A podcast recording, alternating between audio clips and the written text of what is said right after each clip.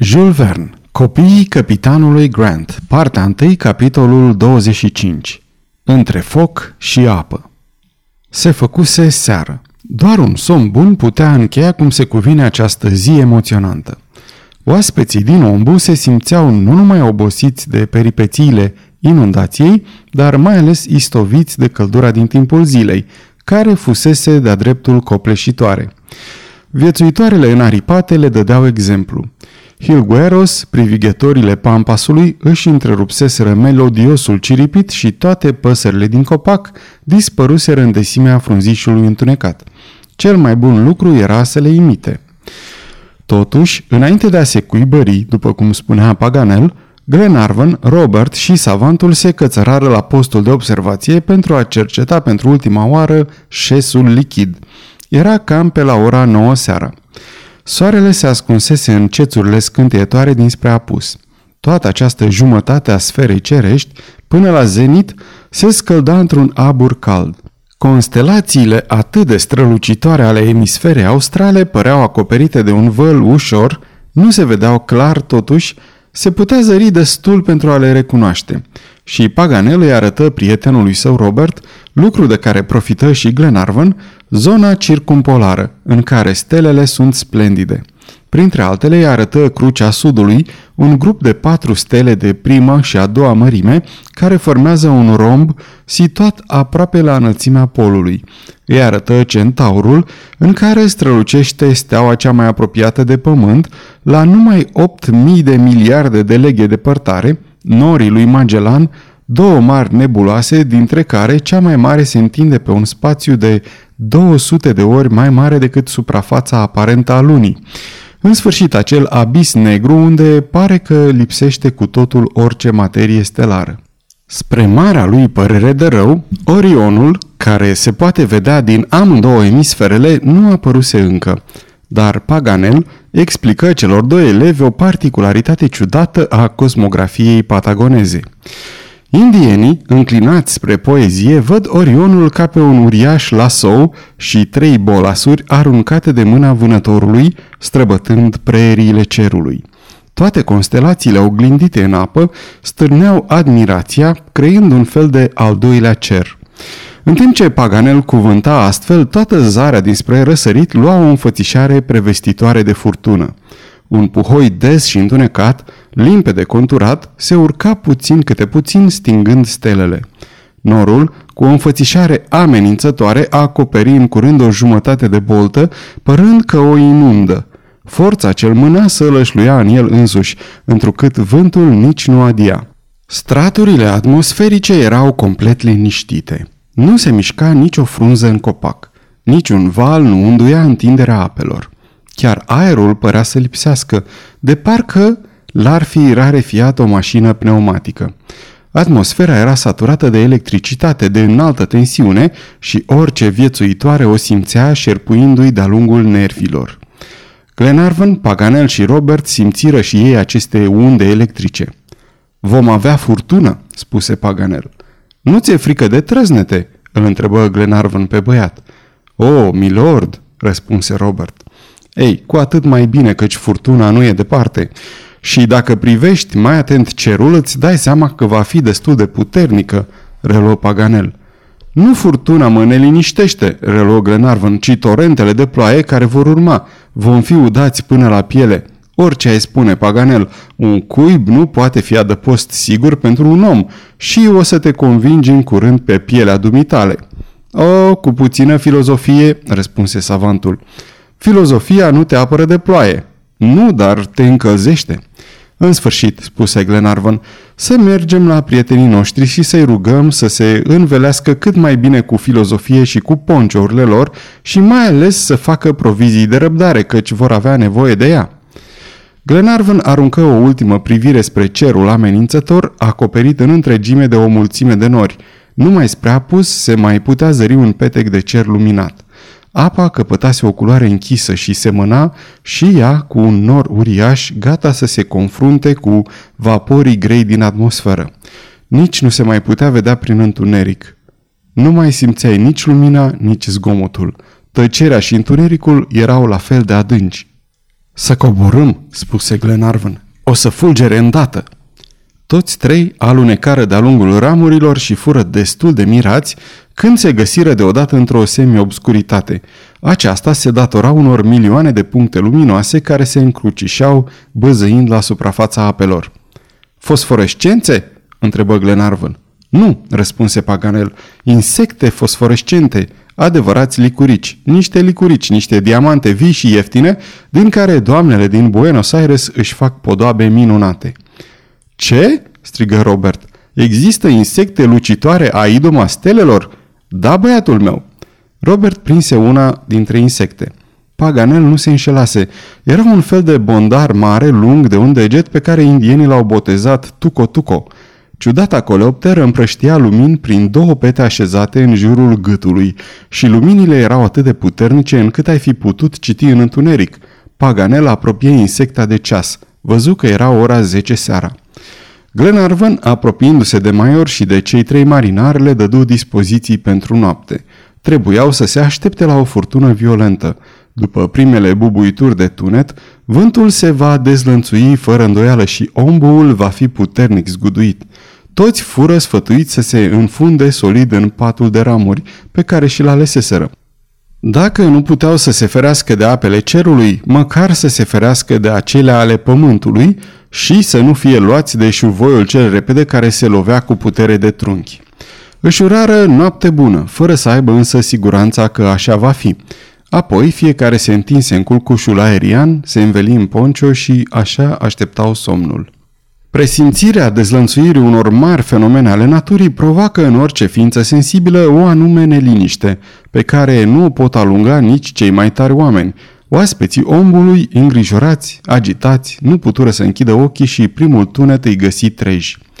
Tunetul se dezlănțui cu puțin înainte de ora 11, sub forma unei rostogoliri îndepărtate. Glenarvan, ajungând la capătul crengii orizontale, îndrăzni să scoată capul afară din tufiș.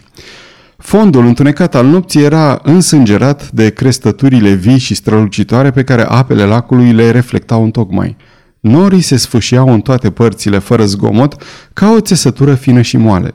Glenarvan, după ce ridică ochii spre zenit și apoi spre orizontul care se îneca în același întuneric, se înapoie lângă ceilalți.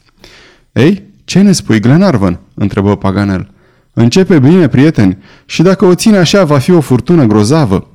Cu atât mai bine, răspunse entuziasmat Paganel, de vreme ce tot nu scap de ea, cel puțin să am un spectacol grozav. Hait, încă o teorie năstrușnică de-a dumitale Paganel, spuse maiorul.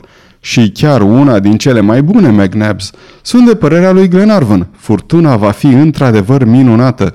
Adineori, când încercam să adorm, mi-am amintit de mai multe lucruri care mă îndreptățesc să am această convingere. Ne găsim aici în ținutul cu cele mai puternice descărcări electrice. Am citit undeva că în 1793, chiar în provincia Buenos Aires, numai în timpul unei singure furtuni, a trăznit de 37 de ori. Colegul meu, domnul Martin de Musi, a numărat 55 de minute de bubuituri continue. Cu ceasul în mână? întrebă maiorul. Desigur! Un singur lucru m-ar neliniști, adăugă Paganel, dacă neliniștea ne-ar feri de primejdie. Singurul punct mai înalt de pe câmpie este tocmai ombuul pe care ne găsim. Un paratrăsnet ne-ar prinde bine aici, căci tocmai copacul ăsta, dintre toți câți cresc în Pampas, este cel mai îndrăgit de trăznete. Și, pe urmă, știți bine, prieteni, oamenii de știință ne recomandă să nu ne adăpostim sub copaci în timpul furtunii. Foarte bine, spuse maiorul. E cum nu se poate mai bine venită recomandația asta. Trebuie să mărturisești, Paganel, spuse Glenarvan, că ai ales bine momentul pentru o povestire atât de liniștitoare. Ei, replică Paganel, oricând e bine să înveți ceva. A, începe, se pornește. Conversația aceasta nepotrivită fu întreruptă de tunete tot mai puternice. Violența lor creștea mergând spre tonuri din ce în ce mai înalte, trecea apoi la registrele mai joase și apoi la cele mijlocii, ca să vorbim în termeni muzicali. În curând, bubuiturile deveniră stridente și vibrațiile aerului din ce în ce mai repezi. Văzduhul era o mare de flăcări și în acest incendiu nu mai puteai să-ți dai seama cărui fulger îi corespunde bubuitura prelungită la nesfârșit, care răsuna din ecou în ecou până la înălțimea cerului. Fulgerile neîncetate luau cele mai variate forme. Unele cădeau perpendicular pe pământ, de 5 sau 6 ori în același loc. Altele ar fi stârnit în cel mai înalt grad curiozitatea unui savant, căci dacă Arago, în statisticile sale, n-a notat decât două tipuri de fulgere bifurcate, apoi aici puteai să găsești cu sutele. Altele, împărțite în mii de ramuri, păreau niște zigzaguri în formă de corali, ca niște jocuri uimitoare de lumină arborescentă pe bolta întunecoasă. Curând, un brâu fosforescent de o puternică strălucire încinse tot cerul de la răsărit la miază noapte.